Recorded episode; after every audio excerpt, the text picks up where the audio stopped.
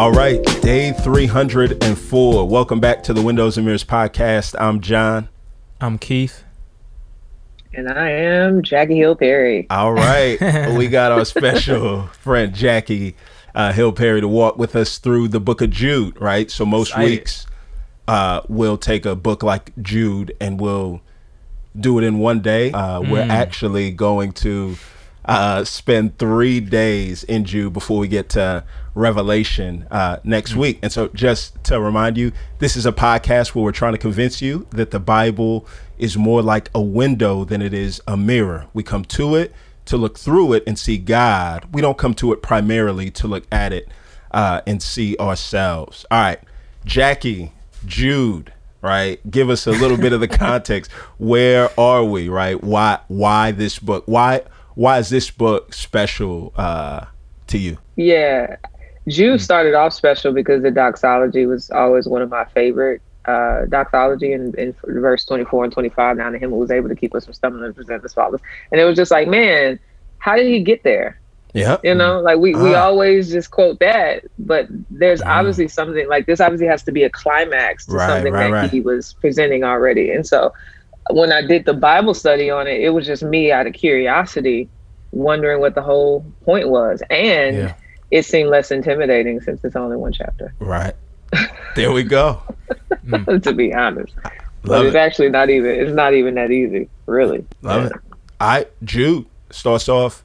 Jude is actually the half brother of Jesus, right? Yeah. And it's interesting how this starts off because you would think, right, that in a book where he's going to call people out on uh, their disrespect of authority, people that kind of come in and flex. You would think that he would come in and like lead with that and flex, like, "Yo, I'm Jude. You remember Jesus? Me and him was Oh, yeah, brothers. bro. We grew up, right? Right. But he yeah. doesn't, right? Why? Why don't you think that he does? I think he's humble. Yeah. Mm. you know he's i think he understands that his identity is not in his blood relation to jesus but in his spiritual union with jesus Ah, which is my mm, position is that i'm a servant Right. first and foremost Mm. and so he shouts out james Right. obviously because i think that still gives him some kind of authority like i am you know Right. i got i got jesus and james Right, in my lineage Right. uh, but at the end of the day i'm just a servant of jesus christ which is what he leads with Right. Uh, I love it. yeah, bro. I um, when I started reading this book, uh, preparing for this, I just loved how he talked about in the very first verse. You know, he says, "Yo, those who are kept for Jesus Christ," mm. and mm-hmm. that word is going to trickle all throughout Right. the whole book. Right. And it's so good though that even though he's going to have these strong words, he starts off with the assuring and comforting mm-hmm. word to the mm-hmm. saints about them being kept. And it's not no no, no it's not y'all are not keeping yourselves. Mm. Christ is keeping you. Ah, that's good. Yeah. yeah Ah, we can learn a lot from Jude because I I'm even when I was reading it, I'm just impressed by like this letter is aggressive as a mug. Right, like it's right. not this is not soft. Like Right, he's gonna start talking about angels and chains and Moses and uh I mean them fighting over Moses' body. It's it's it's interesting. right. But he, Yeah. he couches it first by establishing their identity, like Mhm. calls them brothers, Mhm. beloved, kept, beloved, called. Right. And it's just like, man, how often do I go into conversations that I know will be hard, first reassuring people of who they are in Christ, Right. Mm. instead of going straight to like, yeah, but this is what you need to to do, you know? and I, I good. just like, man, I need to learn from this cat. I love it. Yeah, yeah, Yeah. And he leads into with yo, may grace, uh, peace, and uh, what love, Mercy, peace. Love. Yeah. yeah, be multiplied. Like yo, I don't just Yeah. want y'all to have it. Like I want y'all to have an abundance of it. Uh, Yeah. Then he walks in and just says, "Hey, listen. What I really wanted to do, I just wanted to write to y'all and encourage y'all uh, about our faith. But buddies, like, there's something else that hijacked my original purpose. And so it's like from early on, right? John, uh, we talked through this, Keith. John's going to spend his time and write an entire book. And then at the Yeah. very end, he's going to say, uh, yo, this is why I write. Like, I wrote all this so that you would believe. Jude's getting right to business. And he's like, no, no, listen.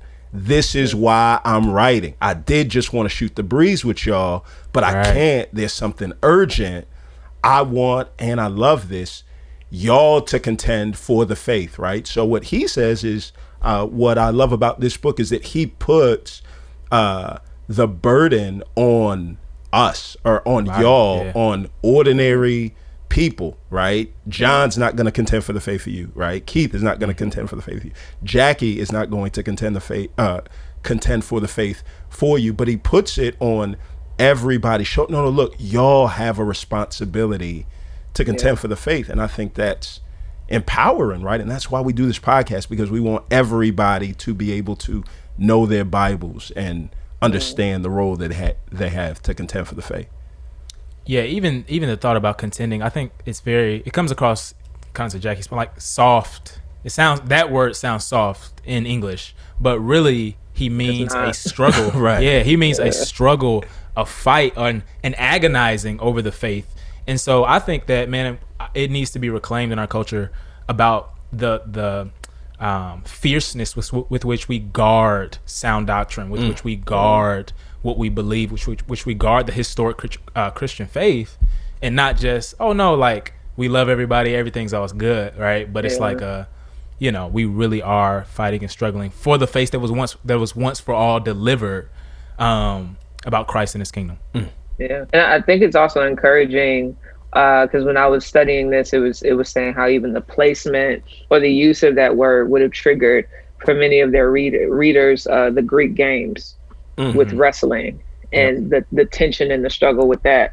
And it's just like, man, if you ever seen like a wrestling competition, we're not talking about Triple H and all of them, Right. but like, like, if we would have yeah. saw a wrestling competition, it's it's it's grueling and it's hard, but it's also a, a, a wrestle of endurance. Yeah. And it's like I think sometimes we want to contend for the faith and we want people to get it Right. immediately, Mm. and that's just not how this works. Ah. like this, this is a long wrestle that we will often have in helping people understand that the faith is to be believed and trusted. That's good. I yo, Jackie. So most of the times Sure. when people think of contending for the faith, what immediately pops up into their mind is um, theological arguments and false teaching and all of that stuff.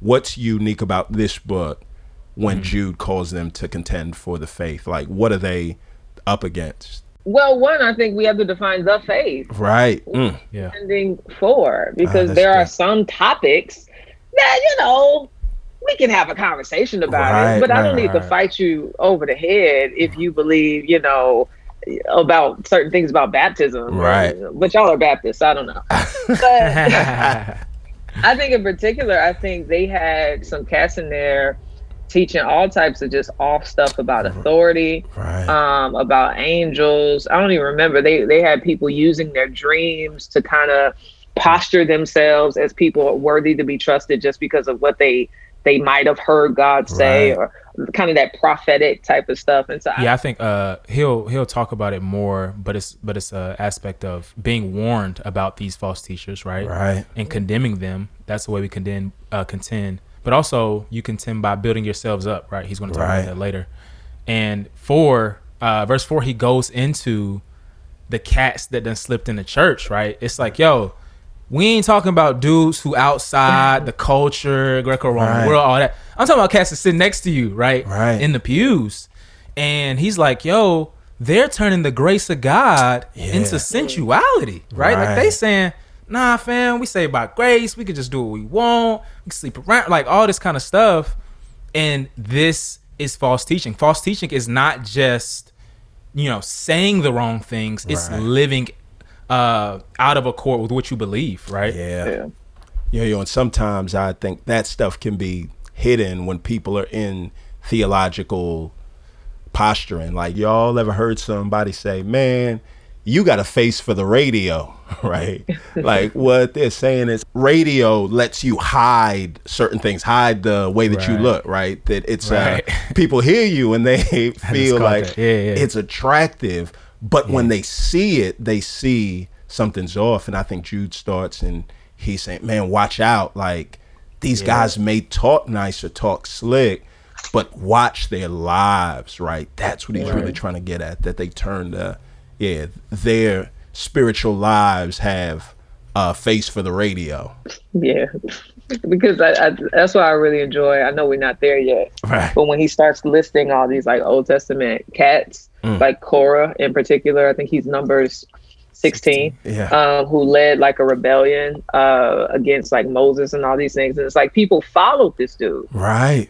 He was respected Right. and therefore trusted. Mm. And it's like to the point that you trusted him to the point that you did not discern his Right. error. That's why it's unnoticed. Yep. and so, yeah, Th- I think that's the, one of the hardest parts in our culture is that we lack the discernment needed That's good. to actually contend Mm. because we're not seeing the problem. That's, That's good. good. Yeah. I, I think one last thing I thought about when I looked at verse four was just our own day. Like we live in a day and age where our bodies and our passions and our desires are our slave masters, right? Like we like completely believe that we're merely subject to whatever we feel on the inside and we can live in accordance with that, right? Right. And we don't want anybody, Right. let alone God telling us what to do Right. with what we feel on the inside. And so, yeah, that same kind of passion, lust, desire, sensuality is present here. And this is a word for our day as well. Uh, yeah, man, that's good. Let's let's pray, yo.